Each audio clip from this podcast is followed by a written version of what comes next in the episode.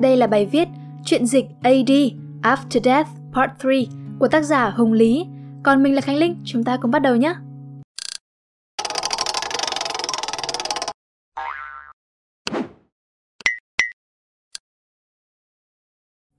Chúng tôi đã sống vui vẻ, hạnh phúc và điều này kéo dài suốt nhiều năm, nhiều năm liền. Tuy nhiên sự thật là nỗi sợ hãi của riêng tôi chưa bao giờ có thể nguôi ngoài được. Có điều gì đó từ cú ngã đầu tiên của mẹ, cái lần ở Florida ấy. Hình ảnh mẹ tôi bất tỉnh hoàn toàn như thế, cứ như não mẹ tôi bỗng nhiên ngừng hoạt động, hoàn toàn như vậy. Nhìn thấy tư chi bà dã rời, không chút dấu hiệu sự sống, nhìn thấy cơ thể ấy lao xuống đất, không có chút kháng cự nào. Kiểu như bùm, ngã sõng xoài, trông như một túi xương bọc ra người, như một vật thể rỗng tuếch không thể cản lại quy luật vật lý. Có điều gì đấy cứ dần gặm nhấm cơ thể tôi, để rồi ở lì đấy. Mặc cho khi ấy đang hạnh phúc cỡ nào, vui đùa trong căn nhà tôi yêu thích, tôi vẫn không thể nào rũ bỏ nỗi sợ rằng có một điều tồi tệ sắp diễn ra. Tôi còn nhớ nỗi sợ rằng một ngày sẽ có các bác sĩ gọi điện đến nhà. Tất cả gần như gọi điện đến cùng một lúc, hàng chục, hàng trăm cú điện thoại, tất cả đều là từ một căn phòng vô trùng nào đó. Tất cả các bác sĩ toàn bang đều gọi đến, chỉ để thừa nhận rằng họ đã mắc lỗi. Mẹ tôi thật sự bị bệnh, bà đang chết dần. Và cả cha tôi cũng vậy. Thật ra tất cả chúng ta đều như vậy, và khi ấy thì mọi thứ chẳng thể nào bình thường được nữa. Tôi đã hạnh phúc, nhưng tôi sợ rằng nó sẽ chẳng dài lâu.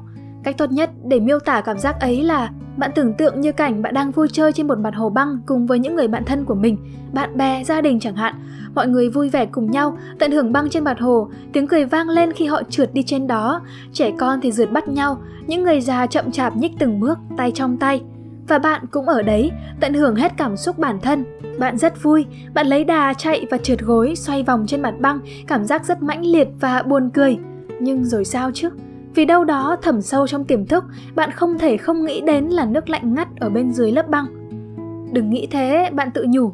Đừng, nhưng không thể, vì một phần bạn sẽ mặc kệ những thứ ẩn sâu bên dưới, mặc kệ rằng sẽ đến lúc có thể trong vài giây, vài tuần, vài năm, nếu băng vẫn còn đủ lạnh và bạn may mắn, nhưng trong một tương lai có thể đoán trước, nó sẽ chẳng còn đủ lạnh và lại trở thành là nước đen ngòm lạnh lẽo. Và rồi từng người một, gia đình, bạn bè sẽ chìm sâu xuống đáy. Im đi, bạn tự nhủ, bạn đang xoay vòng trên băng cười đùa vui vẻ mà. Im đi. Kìa, cha bạn kìa, ông ta đang phóng nhanh đến gần bạn, chuẩn bị trườn bụng xuống và trượt đến bạn như một quả banh khổng lồ vậy. Bạn đang cười ồ lên và ông ấy cũng vậy, và ông ấy tiến đến bạn và... Nhưng làn nước kia vẫn luôn ở bên dưới bạn, bạn tự hỏi liệu điều này có bao giờ sẽ biến mất không? Hay nó vẫn luôn ở đấy, cái bóng tối luôn bao trùm ở một góc của mọi thứ ấy? Nhưng kể cả khi còn nhỏ dại bạn vẫn có thể biết được câu trả lời cho câu hỏi ấy đúng không? Bạn biết rõ dĩ nhiên là không bởi nó luôn ở đấy gần kề sát bề mặt dưới chân bạn. Nó có mặt ở trường ở trong cái cách những miếng bọc rất mất mảnh sandwich khi mà nó từ từ được tháo ra. Nó có mặt ở mạch máu đang bị vỡ trong bắp chân của giáo viên bạn nó có mặt ở cái mũi nhựa được đúc cứng lên trên mô hình siêu nhân của bạn.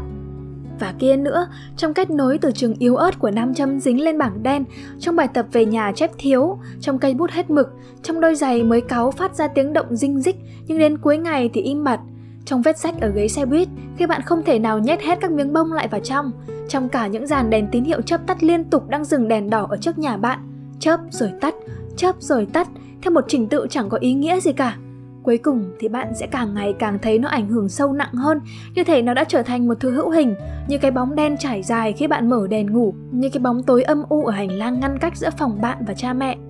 Tất cả những thứ ấy đều liên quan đến cái mặt nước đen ngòm dưới bề mặt băng khốn kiếp kia. Cứ ở đấy chuyển mình chờ đợi, và bạn tự hỏi, có phải ai cũng cảm thấy như vậy không? Bạn có cô đơn không? Hay bạn chỉ nghĩ vớ vẩn thôi có khi nào bạn sinh ra đã thiếu mất đi thứ gì đấy thiếu một lớp bảo vệ một bức màn che chắn để bạn không nhìn ra được những điều như vậy không thấy rằng mặt nước ấy chỉ ở ngay bên dưới ta có vài inch mà thôi vào cái năm tôi lên 12 ấy, nỗi sợ ngày càng lộ ra rõ hơn. Thời điểm ấy chính là bất ngoặt cho cả tôi lẫn gia đình tôi. Cơ thể tôi có lẽ là thứ thay đổi rõ nhất. Càng ngày, chính tôi còn cảm thấy xa lạ với nó. Một mớ lông bỗng dưng xuất hiện ở vùng dưới cánh tay và cả ở khu vực ngay trên háng, nhưng không mọc trải dài hoàn toàn. Trong thời khi ấy chẳng khác nào một bản vẽ vụng về, thể hiện hình thái của một kẻ trưởng thành. Và mẹ tôi cũng thay đổi, bà đã có mang. Tôi sẽ có thêm một đứa em. Cha mẹ tôi vô cùng phấn khích vì tin này. và tôi cũng tự dưng cảm thấy hạnh phúc và việc phải lưu giữ hết lại toàn bộ những điều này trước khi có gì thay đổi là vô cùng thiết thực. Ngày mà tôi ăn cắp cái máy ghi âm quad ấy là một ngày thứ ba. Lúc ấy thì tôi đã quan sát cửa hàng B&D đó rất nhiều lần rồi. Phải làm thôi, và tôi đã hạ quyết tâm. Tôi cuộn một chiếc áo khoác dày và phồng lên vào cánh tay. Và kết quả của tôi là nó sẽ phủ nó lên một hộp máy, giả bộ như là đang cúi xuống buộc dây dày, để rồi đứng lên và cầm cả áo lẫn hộp đi theo. Ngay khi bước cuối cùng của kế hoạch chuẩn bị được thực hiện thì bỗng dưng có một bà lão đứng ngay trước mặt chặn tôi lại. Giày của cháu bị tuột dây kìa. Và thế là tôi cúi xuống buộc lại sợi dây mà tôi đã cố tình nới lỏng để dễ dàng nẫng cái máy ghi âm đi. Tuy nhiên, việc bà ấy xuất hiện cũng làm tôi hoảng cả hồn. Có cảm giác như có ai đó đang đi theo sau và sẽ tóm cổ mình. Sẽ có một nhân viên nào đó nhìn qua một tấm kính bí mật ở phòng kín và thấy việc làm phạm pháp này. Dù gì thì cũng quá muộn để dừng lại rồi, đâm lao thì phải theo lao thôi. Và rồi 2 phút sau, tôi đạp xe về nhà trong niềm hân hoan rằng chiếc máy ghi âm đã nằm trong tay mình. Tối đó, tôi bật máy rồi giấu nó dưới gầm bàn ăn, rồi một cảm giác cực kỳ thư thả trỗi lên trong tôi, trỗi lên rất mạnh mẽ. Tôi cảm thấy vô cùng an tâm, dù sau này có xảy ra gì đi chăng nữa thì tôi sẽ nhớ mãi khoảnh khắc ấy. Nhưng điều lạ lùng nhất là ngay khi tôi đang lưu lại những điều ấy thì nỗi sợ trong tôi lại xuất hiện theo một cách không thể kỳ quái hơn. Khi đã yên vị trên giường với cái máy ghi âm nằm kín trong tủ, tôi mới tự trách mình như một thằng ngốc vì đã lo lắng thái quá. Mọi việc diễn ra tốt đẹp thêm một thời gian và chúng tôi đã mong đợi sẽ gặp thêm nhiều điều tương tự nữa trong tương lai. Một tuần sau, mẹ tôi lại ngã. Lần này thì trong vài ngày, bà đã được chẩn đoán mắc phải hội chứng Ehlers-Danlos, một chứng rối loạn ảnh hưởng nghiêm trọng đến các mô liên kết do việc thiếu hụt collagen trong cơ thể. Đại khái đã ngăn chặn việc liên kết giữa các mô, giúp kết nối những bộ phận cơ thể. Không có các mô liên kết này, các khớp của bạn sẽ lỏng lẻo, xương bị lệch, bạn giã ra từng phần ở ngay bên dưới lớp da của bạn hơn 6 tháng sau, mẹ tôi dần mất đi sự kiểm soát của từng phần trên cơ thể. Mọi bộ phận như rời hẳn ra, không dính khớp với nhau. Ở tháng thứ 6 mang thai, bà gần như chẳng thể nào cử động được. Tuy nhiên, bệnh tình của bà vẫn ổn, bác sĩ cho rằng mẹ tôi có thể hồi phục sau khi sanh, ít nhất là phần nào đó. Họ mong rằng mọi thứ sẽ vẫn trong tầm kiểm soát nếu như được điều trị và săn sóc đúng đắn.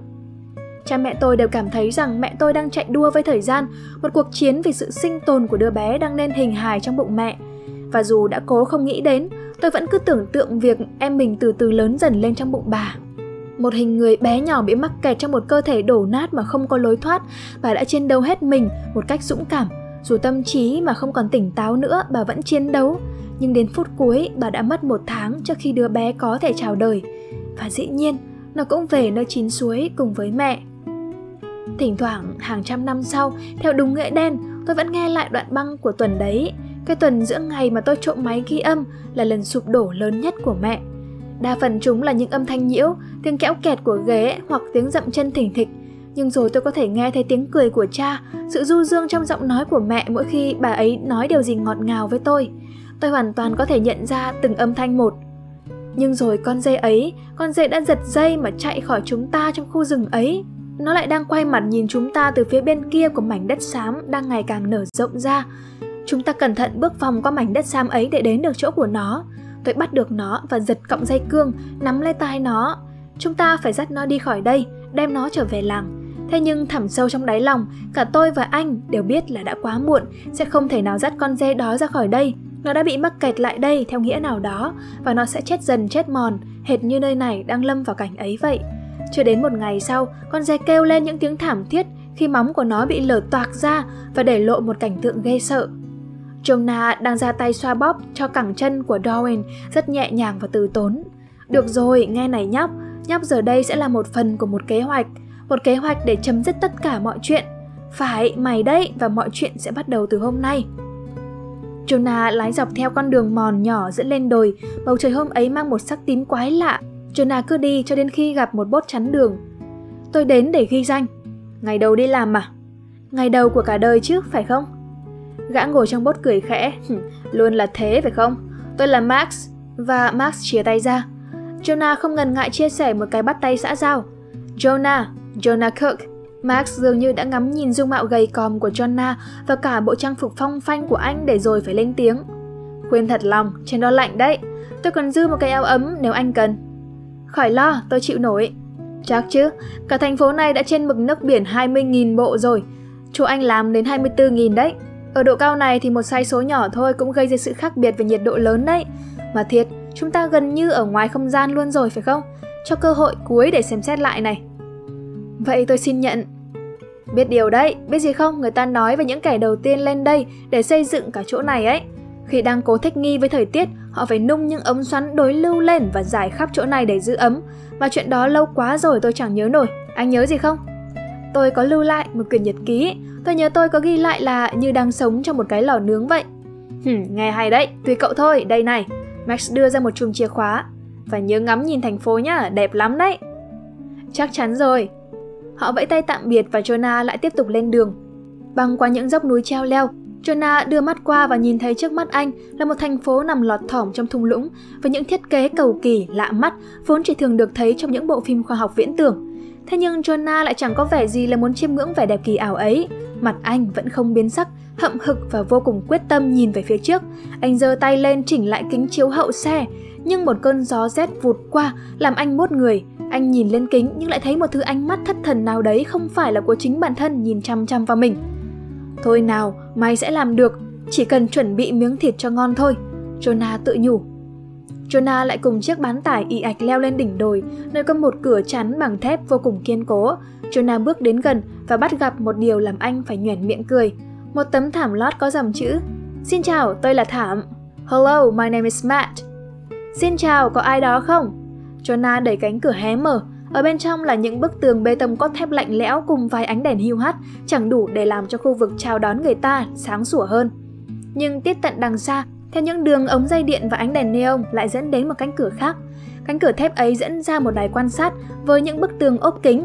Nhìn ra ngoài là một hiện tượng thiên nhiên vô cùng kỳ ảo, là những mảng mây nhiều màu sắc trộn lẫn vào nhau và những tia điện giận dữ thi nhau xé toạc những mảng mây ấy. Và đứng trước tấm kính ấy là một người phụ nữ cũng đang chiêm ngưỡng cảnh tượng ấy. Jonah đến gần cô ấy và cố mở lời bằng một câu xã giao. Xin, cô ấy cũng lên tiếng. Ngừng lại. Cô ấy tiếp tục gõ lên tấm kính, ngón tay chỉ về một hướng vô định. Nói tôi nghe, anh thấy đám mây xanh ở hướng 12 giờ không? Thấy rõ. Rồi nó sẽ chuyển sang màu hồng. Nhưng trước đó thì xem thử anh có bắt được sắc nào khác của nó khi đang chuyển đổi không nhé. Khác là... Khác như là mới hẳn, khác lạ hoàn toàn ấy. Không có từ nào để có thể diễn tả màu đó, nên tôi không giải thích với anh được. Nhưng thế gian đã xuất hiện thêm một màu sắc mới rồi đấy. Đấy, nhìn xem. Nhìn đi, hãy nhìn, hãy nhìn đó, đó, ngay đó. Anh nhìn được không? Ờ, chắc vậy. Ờ, lúc nào anh cũng là một gã nói dối dở ẹc khóc ạ. Thật tuyệt được gặp lại anh. Anh biết ngay mà, anh còn nhớ tấm thảm đó. Ờ, đừng có ý đồ lấy nó đi nhá.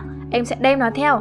Và anh cũng thấy đó, ở đây chẳng có gì để trộm đâu. Anh chủ ngày vô ích thôi.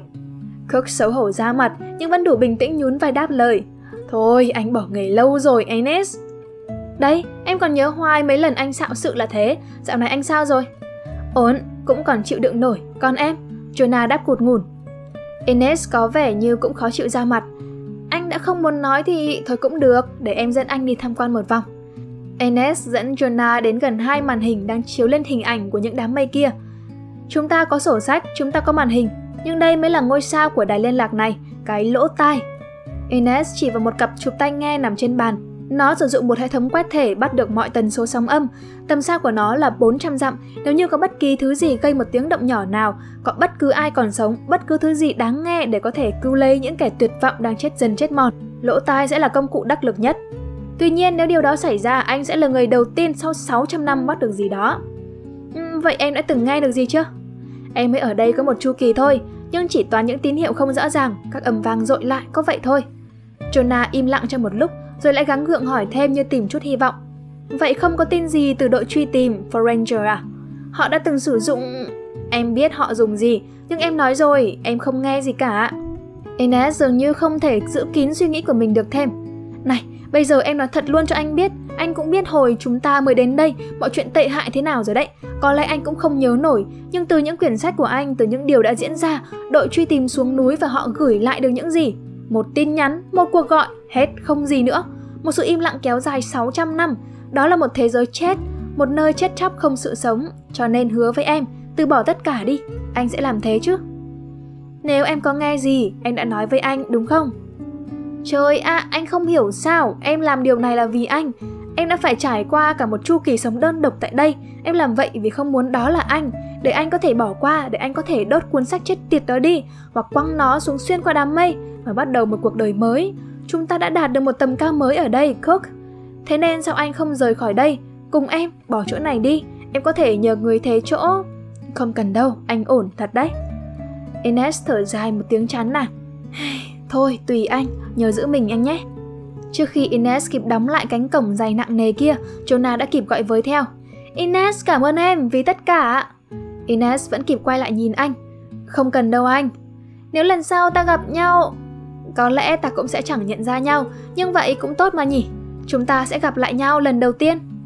Em là người lâu nhất, lâu nhất em biết không? Anh cũng vậy, với em. Anh đã viết về em, anh sẽ luôn nhớ em. Gương mặt Ines trầm hẳn xuống như cô đang cố nén lại một lời thổn thức. Jonah, anh quyết rồi chứ? Em không thể nào khuyên anh hãy bỏ mọi thứ mà đi theo em sao?